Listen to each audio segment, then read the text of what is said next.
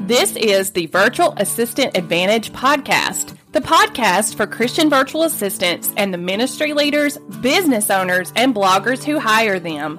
Learn the tips, tricks, and advantages of working together.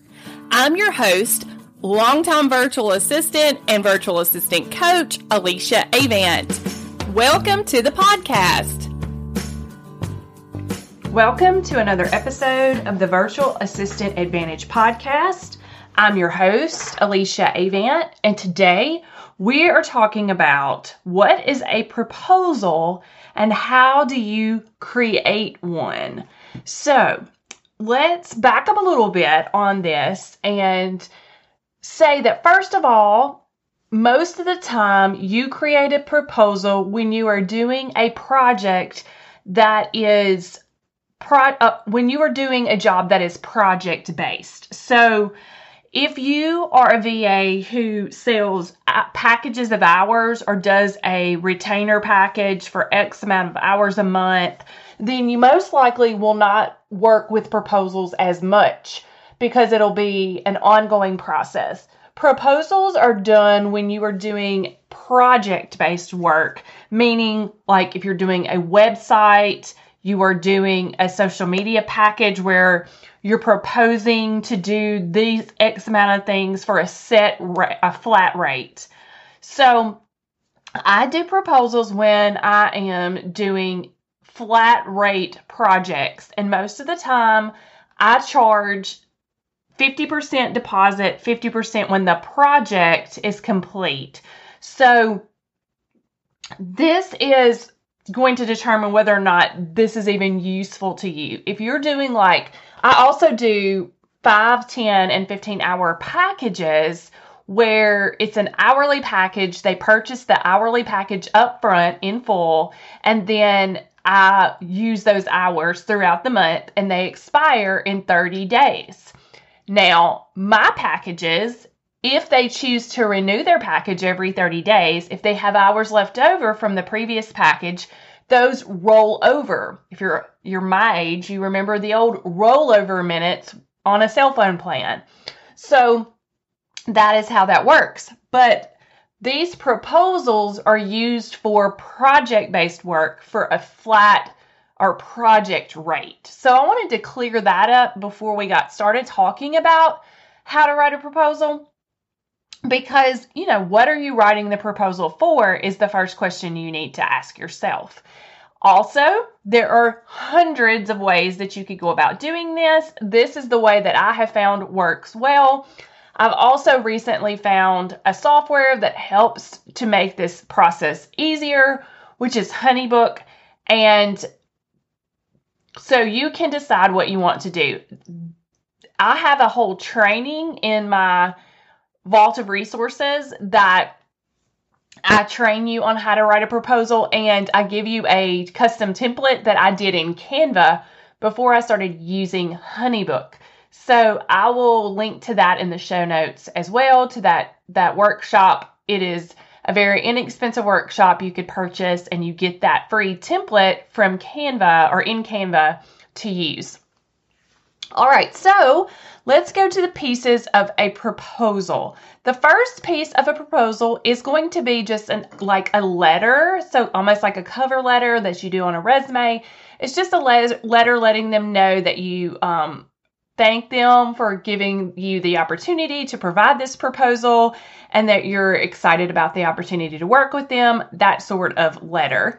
And then you want to go into the different pieces of the proposal. So the first one is what is required to make this project work? So for me, um, because I was doing websites when I did most of my proposals, I wrote the tech requirements. So they're going to need, you know, like a domain name and they're going to need hosting and they're going to need WordPress, that sort of thing. It could be different based on what type of proposal you're giving them, what type of project you're working on. So, the very first piece was these are the requirements, these are the pieces that we need to make this project work. The second one is the scope of work. And when I say scope of work, that means the different things that you're going to have to do as a part of the project. It's almost like breaking it down into step one, step two, step three. So, you know, step one for this is tech setup and integrations. So, you know, per- helping them get their domain, their hosting, all of that, creating um, the, you know, creating the website, installing WordPress. I'm going to install a theme. I'm going to customize the theme. I'm going to get a graphic designer to design you a logo. I'm going to um, help you with your copywriting for your website. I'm going to design these pages, all of that sort of thing. So, those are the pieces or the steps that I'm going to take. And so, you outline the different pieces of the website or pieces of the project, no matter what your project is, that you are going to do because you need to show them all that it takes to complete this project because when you break it down into pieces like that, it shows them that you, it is worth their time and money spent on you to have you do this rather than for them to do it themselves because there are a lot of moving parts and it helps them to see the big picture. It helps them to see the value in what you're offering and it helps them to get an idea of what you all the work that you're going to have to do to make this project a success for them and to complete it for them. And then you also want to include so so so far we've got a letter like an introduction letter. Doesn't have to be very long. A couple of paragraphs is fine a paragraph or so. We have requirements what you're going to need. It could be tech requirements. It might be other types of requirements. We have scope of work and then my third page, I call the bottom line. So, what's this going to cost? And so, you outline each piece. So, like if you're doing website, uh, you would do like tech setup and in integrations. That's X amount of this total package in dollars. Creating the website is X amount of total package the copywriting is X amount of the total package. And then this is the bottom line, this is the total. And then the very last piece that you put as a part of the proposal is you put the terms. So, like I was sharing with you a little earlier in the podcast, for me, my terms are you pay 50% deposit and 50% upon completion. Another piece that you could include in this is a timeline. So you want to let them know what to expect. Never let them assume. You want to give them a good expectation. These projects take two to four weeks to complete, four to six weeks to complete. So they have a good idea of a timeline of what can, they can expect. And that way, there's never any questions, and you are able to under promise and over deliver so that when you're able to complete the project early, they are excited rather than you um, them not having an, any idea of a time and they're you know constantly checking in and maybe causing you know you undue stress so always give them a timeline as well so payment terms and a timeline is are the last two pieces that you definitely want to include in your proposal.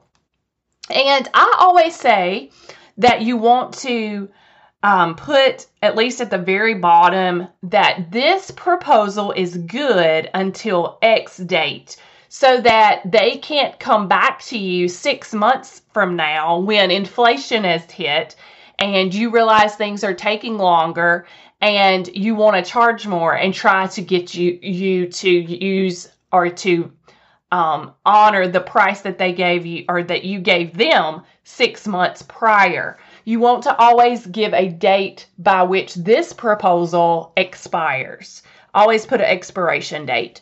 So that's super important because I've had that happen and it's not fun to deal with. so I learned from my mistake. So let my mistake be you know, something you can learn from. Alrighty, well, that is all about what a proposal is, the pieces of your proposal, And I have a training that I'm going to share with you in the show notes. It is a workshop and it's how to put a proposal together as well as a template in Canva for that proposal. So I'll link up to that. Check it out. And I will be back with you next week. And we're going to be talking about policies and procedures, which are super critical for your business. Have a great week.